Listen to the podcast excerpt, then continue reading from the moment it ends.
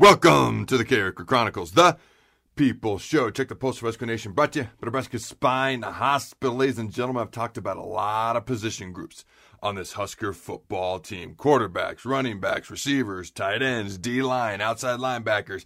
Haven't hit them all yet. Going to hit those inside backers. Going to hit the big uglies up front, the offensive line, and the secondary. I've not talked about the speedy guys in the back end who like to chat just a little bit with the wide receivers. Let's talk about the Huskers, the secondary, and who we got coming back, who you can keep your eye on going forward, the old hats, the vets, if you will, and the young, new up-and-comers. Here we go. Let's light this candle. Coming back. Got a lot of experience. Okay.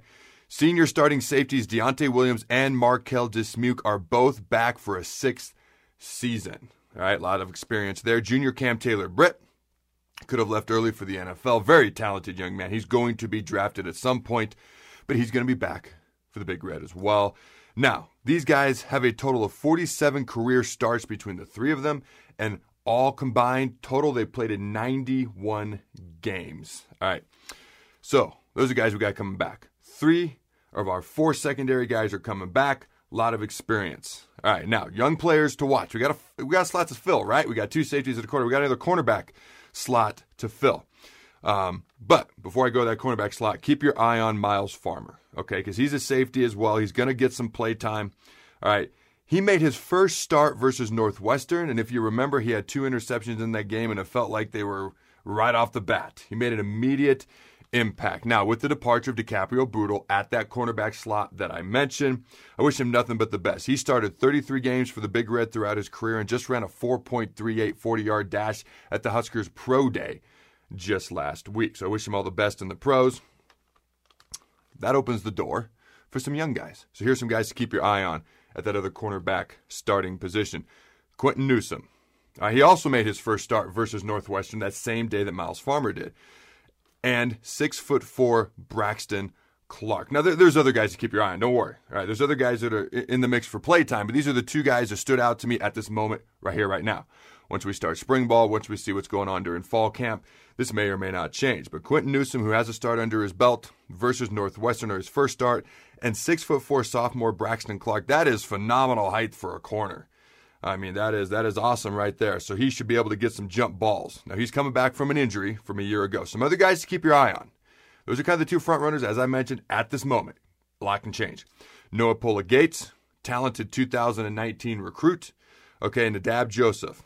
All right, will also be in the conversation for playtime, as long as several other guys. There's freshmen who are on campus now who will be here for spring ball. There are other returning guys whose names I haven't mentioned, just trying to keep this list fairly short. But here's the deal. If the list gets longer or the names on the list change, I don't care. I'm going to say the appropriate names at the appropriate time, so I'm rooting for everybody. But those are the guys at this moment in time that kind of stood out to me personally. Could be wrong. We'll see. Now, the secondary played well last year. They didn't give up many big plays, many big passes. In fact, they were 7th in the country when it came to holding teams to not big plays. That was proper English, but not giving up passes of 30 yards or more, basically. Okay. Now, the secondary itself also forced an average of one turnover a game, all by itself, not including the other positions on defense. The secondary by itself forced an average of one turnover per game a season ago. That's pretty good. Now, in my opinion, they should be even better because they got a lot of these guys coming back. They do have some young, talented guys that are up-and-comers as well. They got, as I mentioned, a ton of experience.